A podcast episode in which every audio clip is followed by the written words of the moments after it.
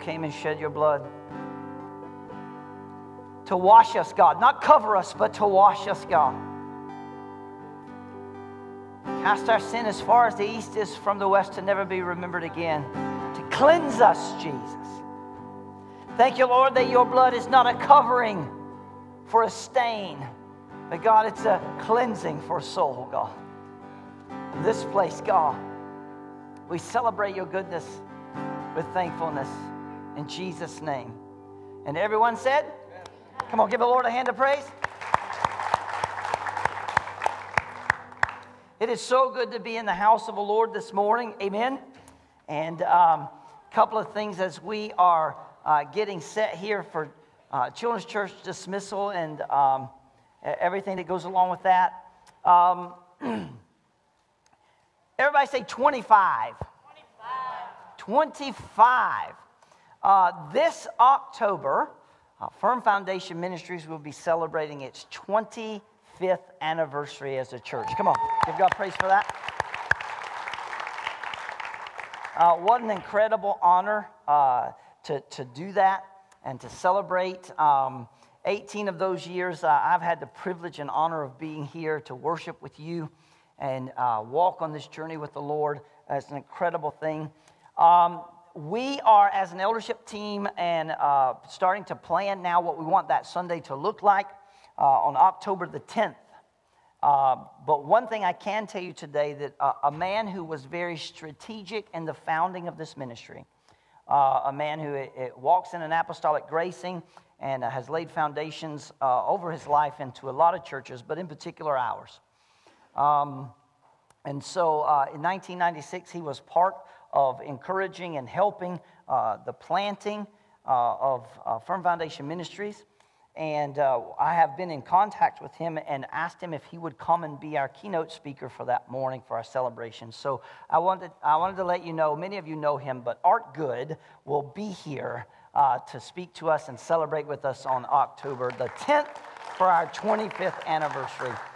Uh, so, him and Louise, if you know them, uh, you have been blessed by who they are. And uh, uh, man, if you haven't, you will be blessed by um, their gracing and gifting, and it's an honor to have them back. And so, uh, look forward to October the 10th uh, for our celebration here for 25 years. Amen? Hallelujah. I want you to turn with me in your Bibles to Mark chapter 14. And we are going to talk about um, this day, communion, this time and this place. Hello, somebody. Right here, right now. If I say right here, Right now.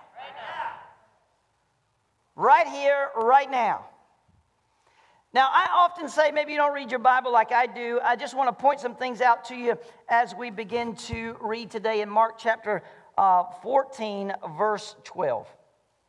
Then on the first day of unleavened bread, when they sacrificed the Passover lamb, his disciples said to him, where will you have us go and prepare for you to eat the Passover? And he sent two of his disciples and said to them, Go into a city, and a man carrying a jar of water will meet you. Follow him, and wherever he enters, say to the master of the house, The teacher says, Where's my guest room? Very important where I may eat the Passover with my disciples.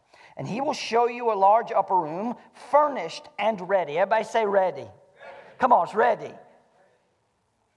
Jesus said, I have desired with all this. Come on, somebody. I've been planning this, I've been thinking about this. He said, furnished and ready, they are prepared for us. And the disciples set out and went to the city and found it just as he had told them. Imagine that. Shocker. They prepared the Passover.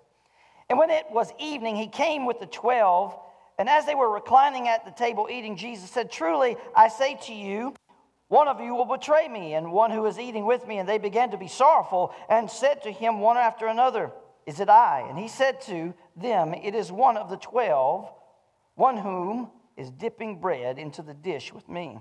For the Son of Man goes as it is written of him, but woe to the man whom the Son of Man has betrayed. It would have been better for him that he would not have been born. And as they were eating, he took bread, and after blessing it, broke it and gave it to them, and said, Take, eat, this is my body. And he took a cup.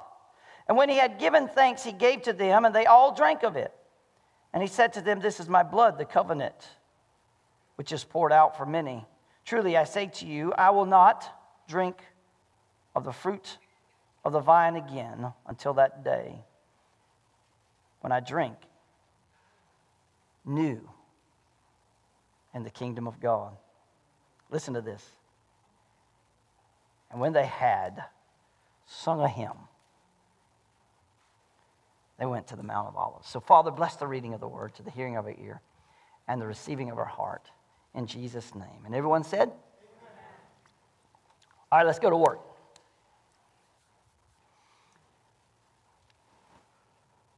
When someone has been struggling with an illness, maybe for a good length of time or maybe an onset illness, you go to the doctor. And you're told by the doctor,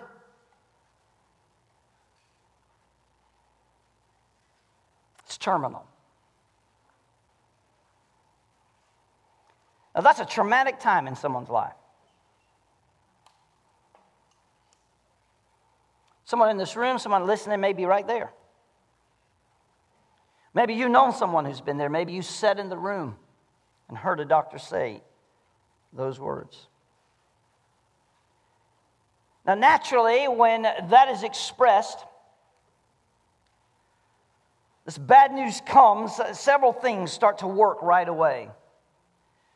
I've been in the room and heard those words from a doctor to another person. I've met with people after they've heard those words in my office. And there are two things that undoubtedly take place every time. Both of them surround help. Right away, we start seeking help. Right away, we start seeking help. And I've noticed that from time to time, uh, often, more times than not, spiritual help is something that begins to be sought in those moments after we've heard those statements. Begin to look at what it means to think about eternity. Because oftentimes we live in this world, and because this is the only life that we know, even though as a believer we can think about living forever, uh, we often overlook the fact that no matter who you are, no matter whether you're a believer or non believer, you will live forever. Somewhere, heaven or hell. But oftentimes, when we hear this, we start to think about what's the next step? How do I get things in order? Should we pray for healing? Should we pray for a miracle? Should we begin to seek God about this and those type of things? And and, and, it, it can happen to everybody, whether you've had a long walk with Jesus your whole life and you hear this word. We talked about last week Elisha, the prophet, who walked in a double portion of his mentor Elijah, who performed all kinds of miracles. The Bible literally says he was old and sick unto death from a disease. And I love the fact that God puts biblical heroes on the page and always puts them in a position so we can relate to them. He brings out the humanity of the scripture to us so that we can, we can understand that the heroes of the Bible aren't meant to be untouchable. And that their walk of faith, like our walk of faith, is not to be looked at as something that's unattainable. I don't care where you're at, what you've been through, what you're going through, what you will go through. You can walk with Jesus. You can overcome and walk with the Lord. You can face death and walk with God. You can face addiction and walk with God. You can face woundedness and walk with God. You can face heartache and walk with God. You can do those things. As a matter of fact, I don't know how you do those things without walking with God.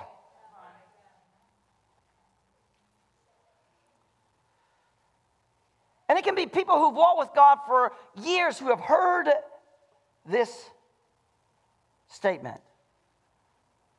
Or it can be people who didn't have much time for the Lord in their life before this. And all of a sudden, now God is a top priority. There was a man in the Old Testament, his name was Hezekiah. He struggled in his walk with God, in his relationship with God. He struggled to be right with God. And, and a prophet came and, and said, That's it, God's had enough of your mess. I don't have time to read your Bible to you. And Hezekiah prayed. And God, the Bible says God gave him 15 more years. Now, we can debate about whether he used that 15 years fruitfully or not. Uh, uh, that's doctrine we can walk through later. But God added 15 more years to his life because of the way he responded in that moment.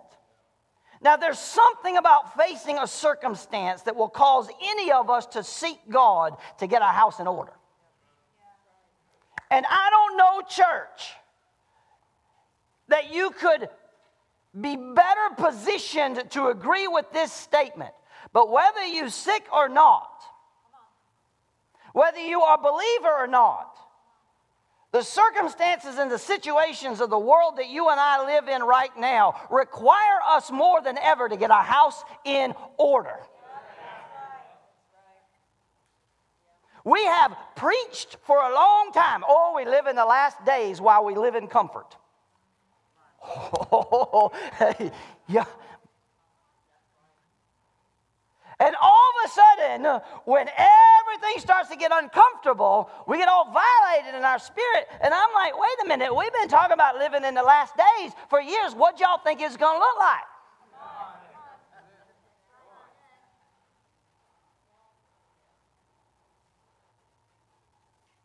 Where evil men would lead with wicked hearts, regardless of what critter is over their political party.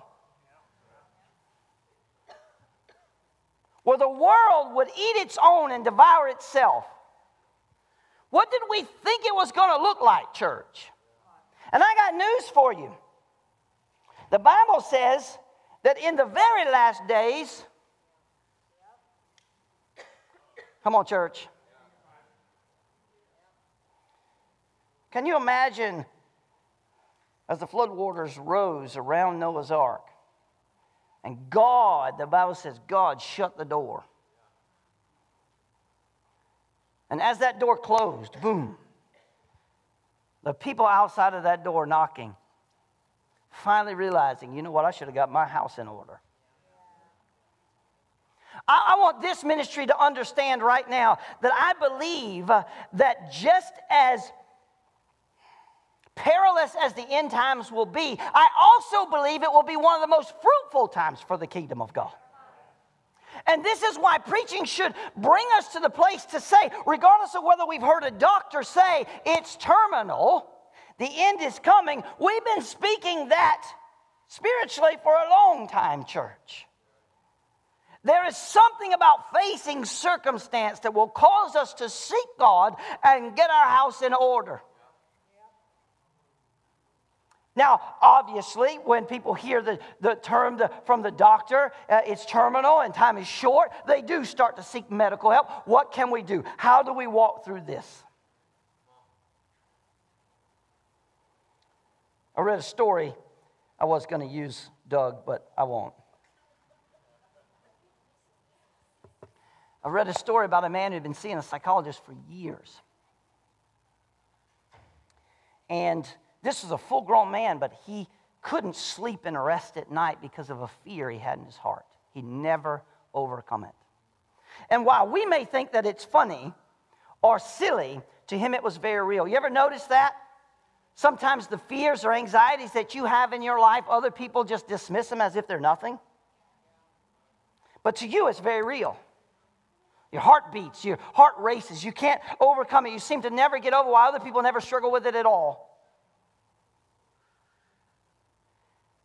This man couldn't rest peacefully at all because he had a fear, a full grown man, that a monster was under his bed every night. and that a devil was going to manifest and get him every night. And it was plagued his mind, plagued his, and for years he sought a psychologist and meds and, and counseling and those things. He could never go out. Well, one, one day he didn't make his appointment. And he didn't reschedule another. And some time went by where he didn't go to the psychologist ever again. And in the grocery store one day, he bumped into this doctor he had been seeing for years. And the psychologist said, Hey, I haven't seen you a while. How are you doing? And the man says, Oh, I'm cured. Cured? We've been working on this forever. He said, Yeah, I was, I was in church one day and I asked to meet with my pastor, and he met with me during the week, and I started talking to him about my fear, uh, about a monster under the bed.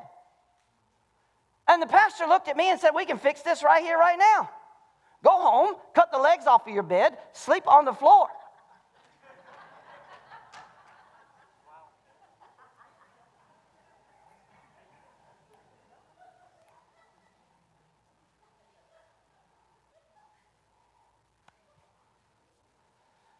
True story or not? Probably not. It is good advice. we all seek help when we're sick, and it's good. It's good when we go and can hear a doctor say, Take this pill, and a few days later, you'll be fine. Listen, when I came back from, from Nigeria, I was a sick man. We spent 14 days over there, 13 days too long.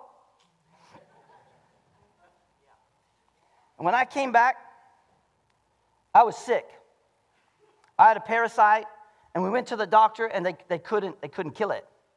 And I was losing weight, and I couldn't keep anything down, and I was still trying to work. And, and, and, I, and, and about a week or so after being back, I'd lost about 15 plus pounds, and uh, I, was, I was super, super, super sick and the doctors couldn't touch it, and they're like, we don't know. We, we tried everything we have. And Glenn Middleton showed up at my house with some pills that he called bug killers.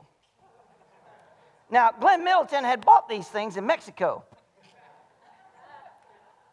Listen, I was half dead anyway. He gave me three pills. He said, Take one a day for the next three days and you'll be cured. And by God's grace, three days later, I was better. Whatever those pills were, amen. Listen, we're all in that place when someone gives you something and says, just take this and you'll be better. We all want to hear those words. We all want the easy button. Oh, somebody help me. But see, sometimes life ain't like that. Uh, sometimes you got to go through some things. You got to lose some weight. You got to struggle through some things and purge some stuff until you get to the place where you find the right answer, right? Because sometimes the truth is this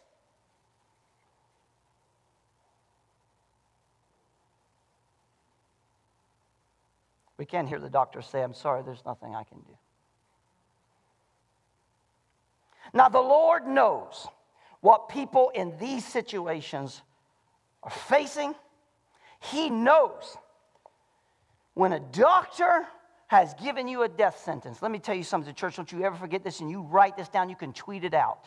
Jesus knows what it feels like to have a death sentence.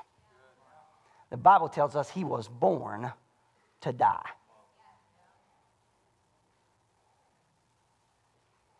Well, I'm preaching to somebody. Because maybe in your situation, maybe in your circumstance, based on what you've heard or what you've been through, maybe you feel like the Lord can't relate. But today, the last meal is our focus.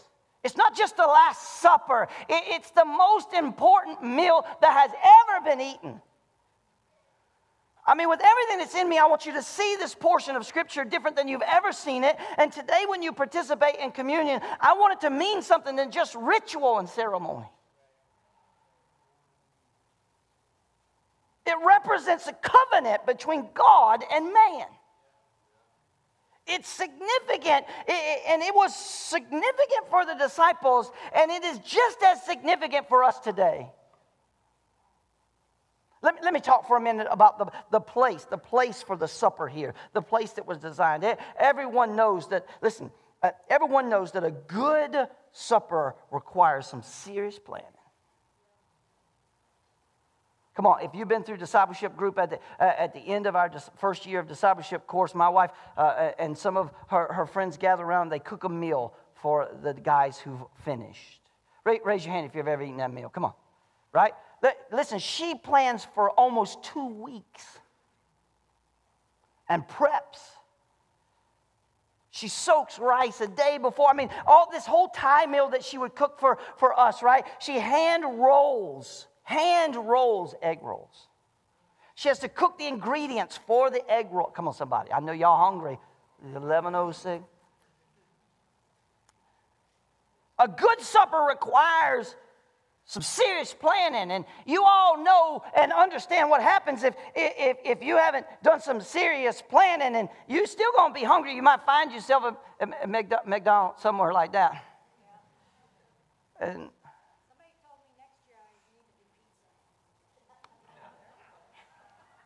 Negative. That's some other group. That's not the discipleship group. And if this is the greatest supper that's ever happened, Hello Church, it certainly requires some serious planning. I need you to notice the details in the scripture right here. I don't want you to miss this, right? The disciples, they asked Jesus some questions. Hey, where, where are we going to go prepare this place for, for, for you to eat the Passover? And he notice the details. He says to them very first, he said, Go look for a man. Not just any man, but go look for a man. I, this is how he's going to stand out to you. This is how you're going to notice who. It's a man with a pitcher of water. Not just a pitcher in his hand, but water in it. Find that guy. When you find that guy, it's not an empty pitcher, it's full. Everybody say full. Full, full of water. Find that. Don't find the guy with the half. Find the guy with a full pitcher of water. He's the one. He's the one. And he will show you the place. Now, how did Jesus know this? Now, I get all you super spiritual people, and that's all right. I love you. Well, Jesus is omniscient. He knows, he's all knowing. Well, of course he is. He's also omnipresent. So, of course, he knows. But see, this is the problem that I have with us as, as, as, as, so many times we leave Jesus in the super spiritual area we think can't relate to him. But as, as, as, as all knowing as Jesus was, very practical. Jesus was very practical. When, when his disciples said, Hey, these people are hungry, send them away so they can go find some food, you know what Jesus said? Ah, you feed them. Why? Because my ministry is practical. It's practical. We, we, we get involved, we talk to people, and so I, just the way I read the scripture, it's my commentary, I'm writing it. You can write your own, and yours might differ from mine. But I believe that Jesus knew this because he's already talked with this gentleman, because he already knew what this gentleman was. He knew where the house was, and they had had an agreement that this is where I will eat the Passover with my disciples. I believe that with all my heart. I can't prove it to you in the scripture other than the way that I interpret what I read.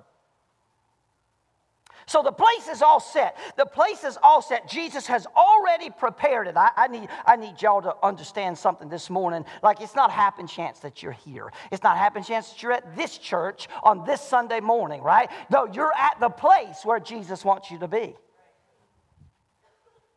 The place is all set. He has prepared it for us, church. You need to understand that the Lord has prepared for you and I to participate with Him in, in the overwhelming blessing of salvation. He's prepared it. You, this is why I'm convinced you just don't wake up one Sunday morning and say, I'll get saved. You just won't wake up one day and think, oh, I'll go find Jesus today. You didn't go looking for him, he came looking for you. The Bible says a man can't even come to the Lord unless the Lord draws him. That's why the Bible calls him the hound of heaven. He sniffed you out. You didn't find Jesus, he found you. You just didn't one day stumble into the Lord. Listen, He was putting everything in place so that you would strategically be where you needed to be at that specific moment, so that when you encountered Him, it would be in such a tangible way and your experience with Him would be undeniable. My wife's testimony alone tells that when her mom moved them, they moved from Thailand when she was three or four years old. And she said, then God took the next 20 years to prepare my heart and life to put me in a place to give my life to Him. God literally moved me halfway. I've been to Thailand, it's halfway around the earth and into 20 years to pave the road for me to meet Him. Come on, church. You don't get saved by coinky dink. You don't get saved by coincidence. You don't happen chance one day run into Jesus and Jesus was like, oh yeah, I forgot about you.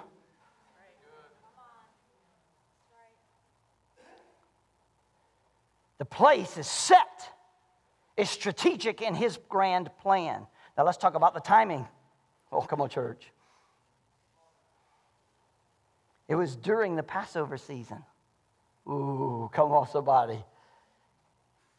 It's the biggest festival for a Jewish person that could ever exist, the Passover season, the, the, the, the festival of unleavened bread, right? It's equivalent to us as Christians, as Christian, or Christmas or Easter. It's a big season. Here at Firm, you guys know that we'll, we'll spend four weeks before Christmas working up to a, our Christmas sermon series and our Easter sermon series. I plan all year long to preach those two series so that we have a proper encounter with God for those two moments because they're strategic for us, church. The birth of Christ and the resurrection of Jesus, your whole salvation hangs on those two things.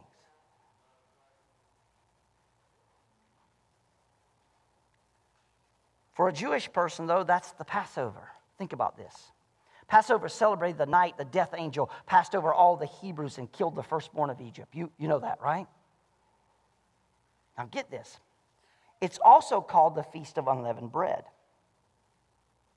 because no yeast could be used during the days of the festival at all.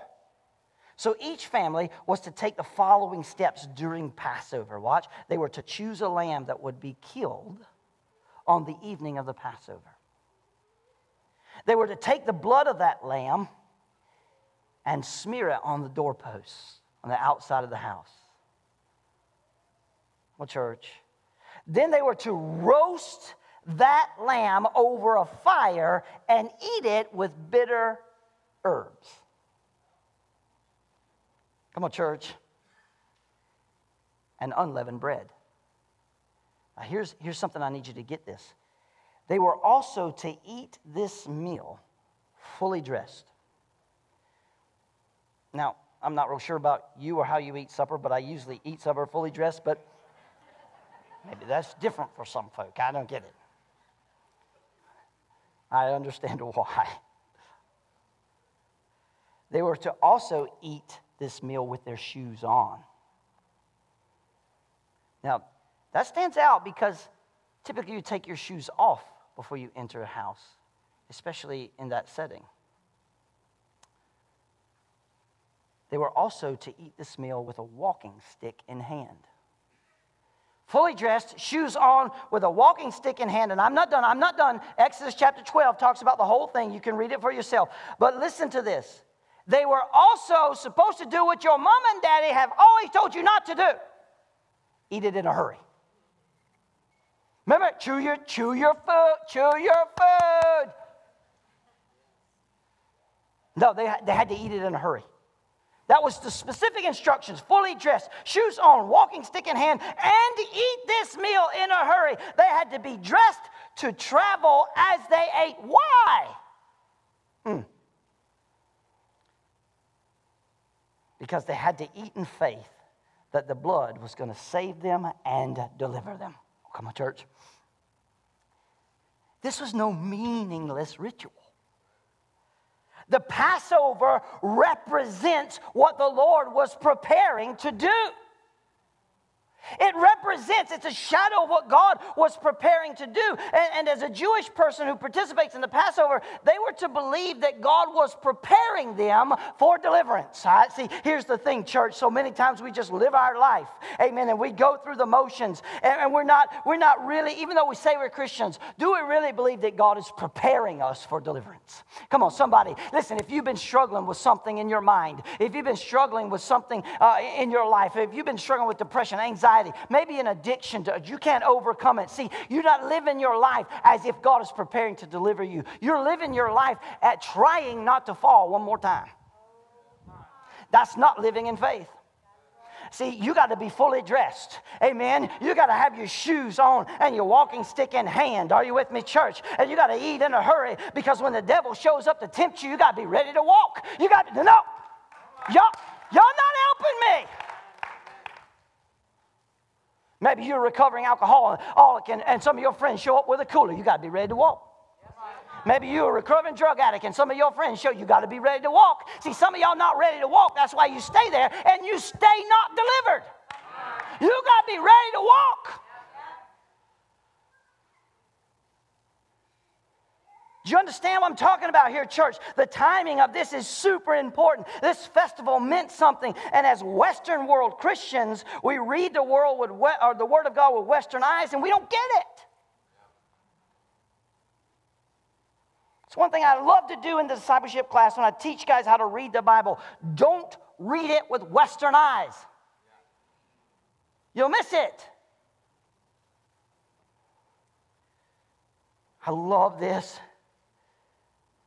As they participate in the Passover, specific instructions, specific instructions, specific instructions. See, I, I talked about it last week. Some of y'all have been given instructions and you, you just won't listen. If we're going to escape the judgment of God, the blood of Christ must be applied to our life. Somebody got to say amen. Somebody got to say amen. Somebody got to say amen or oh me. If we're going to escape the judgment of God, forget all this nonsense in this world. Can you imagine how terrified the first night, the night, Passover night, can you imagine how terrified the firstborn of every Hebrew family must have been. Because outside of their house, on the other side of the doorpost that the blood is spread, come on, somebody, all they hear amen, is trouble. All they hear is dying. All they hear is mourning. All they hear, amen, is the death angel passing over and the world falling apart. All they know, they know that the firstborn of Egypt, amen, is dying in every home. But I'm a firstborn. What about me? What about me? And I can't imagine that in every house, every firstborn, come on, church, would look at his father and go, Am I going to be okay? What's going to happen to me? Am I going to die like the rest? Rest of them. And come on, somebody, can you hear his daddy look down at him and say, Don't you worry, the blood is going to save you? Come on, somebody. They may be dying out there, but there's blood over your life, uh, and you're going to be delivered this night. Don't you worry. Don't you worry. The blood has been applied. Uh, amen. Passover is happening, and we will be delivered. Uh, our shoes are on, and we're fully dressed. Look at me, son. I got my walking stick in my hand, and God Almighty is about to get some glory. And we've been slaves all our life, but in the morning, we're going to be delivered.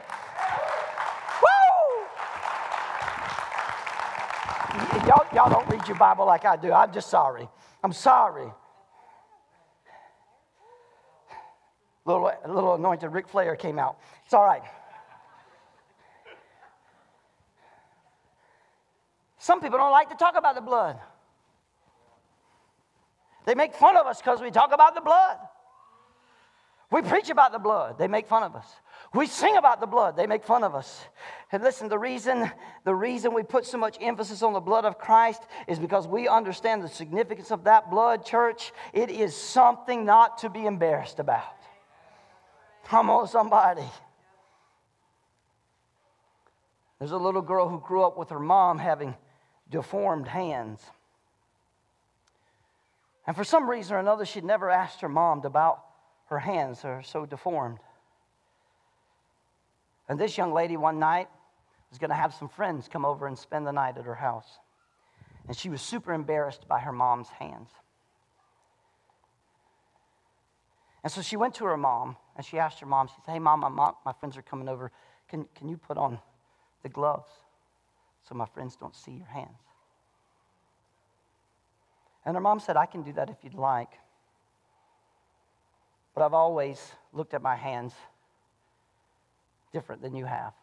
And the little girl finally said, Mom, what happened to your hands? And she said, When you were a little baby in the crib, our house caught on fire. And I realized that no one had gotten you out of the house. And I ran back in with a blanket around me to protect me from the flames. And I realized if we were going to run back through those flames, that they would burn you. And so I took the blankets that I had wrapped around my body and wrapped them around you. And on the way out, my hands got burned. And the little girl looked at her mom and said, Never mind. Listen, some can see the blood of Christ as an offense, something that has offended them, or I should say, offense, I'm sorry. But I'm here to tell you if it wasn't for the blood of Christ, you and I'd be doomed for all eternity. Hebrews chapter 9, verse 22, it, says this without the shedding of blood, there can be no remission of sin. Every person in this room has been given a death sentence. Maybe you didn't hear it from a doctor.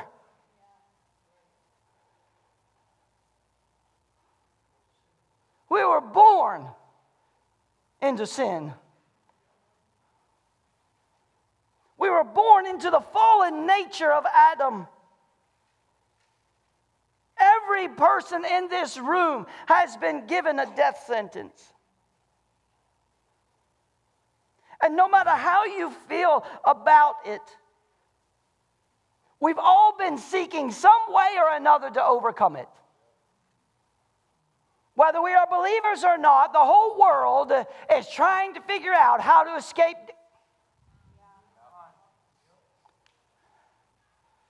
How do we live longer? How do we how do we escape death? I mean, some people have gone so far that they had the heads cut off and frozen. So the one day they can be reanimated. This is the world we live in. It's the truth. You can look it up. I should say Google it, but please don't do that. I trust nothing. I'm just going to tell you. You know how many pictures can be manipulated like that? You know how videos can be manipulated like that? I see people posting stuff on Facebook all the time, and I'm like, people, do you understand? they are painting a picture they want you to see. Sometimes my wife and I will go to a movie and we watch a movie, and I'll go, that's the real world. There are people like that. We are so sanitized and sheltered. Come on, church. No matter how you feel about it, we've all been seeking help to overcome it. Whether you, it's a physical death sentence, whether it's a spiritual death sentence, it doesn't matter. In our own efforts, we've been left to fear like the firstborn Hebrew boy on that first Passover night. Will I die too?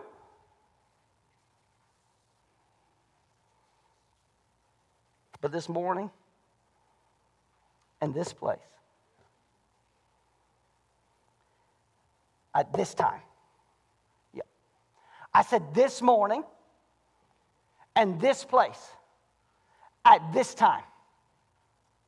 I said this morning, right here, right now, the Father's saying to all of us, Don't you worry, the blood's gonna save you. Don't you worry, the blood's gonna save you.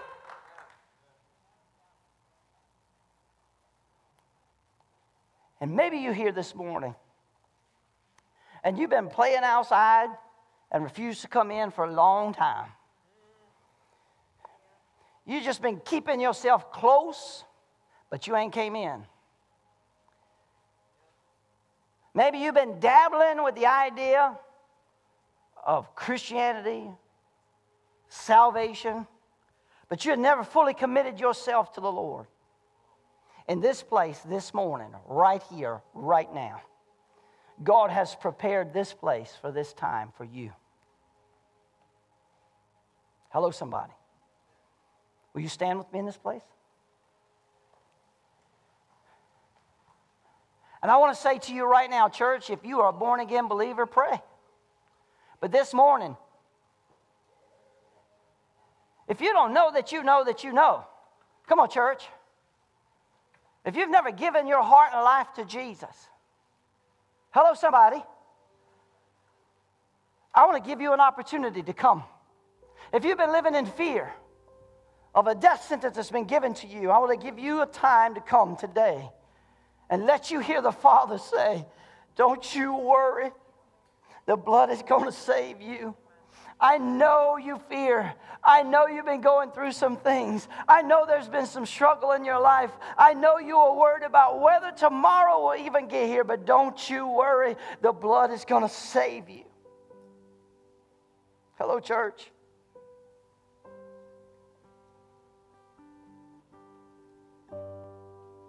Let's bow our heads and pray. Father, right now in the name of Jesus, in this place, we say amen. So be it. We say thank you, Lord, for the blood. It's been applied to the doorposts of our lives for the saving of our soul. But God, I want to pray right now, Lord. Maybe there's someone who's listening in the room who's never received you as Lord and Savior. Now, in this place, right here. Lord, you have worked to prepare. The details are all in order. This is not happen chance. This is not uh, coinky dink, but Jesus, you are working in the background to make sure that there was a place for us to participate in Passover. Hello, somebody. Every saint in the house, won't you pray? Keep your head bowed. If you want to give your heart and life to the Lord, right now in this place, you've never been saved, would you lift your hand up right now, right where you're at? If you want to give your heart and life to the Lord right now, if you're not saved, you want to give your heart and life to Jesus right now. Hello, somebody. Today's the day.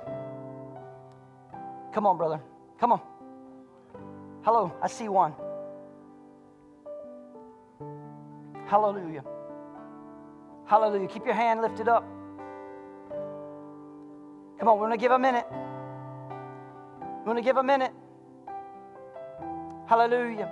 If you got your hand lifted up, come on. We're going to pray with you. Father, I'm a sinner. Come on, repeat with me. And I've sinned against you. Right now, I repent. I ask you, Lord, to come and wash me, cleanse me, and make me whole. I receive your cleansing blood right now in Jesus' name. I'm washed.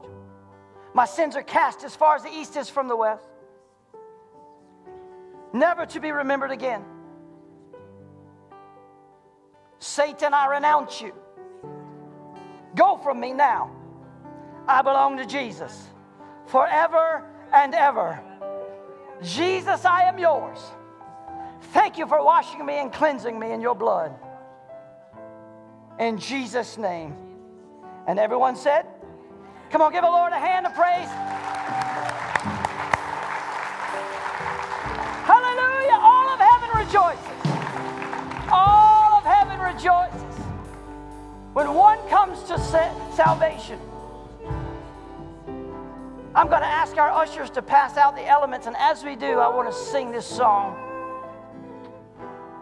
And we're going to take communion at the end. Hallelujah. Come on, we got reason to rejoice. The blood is here.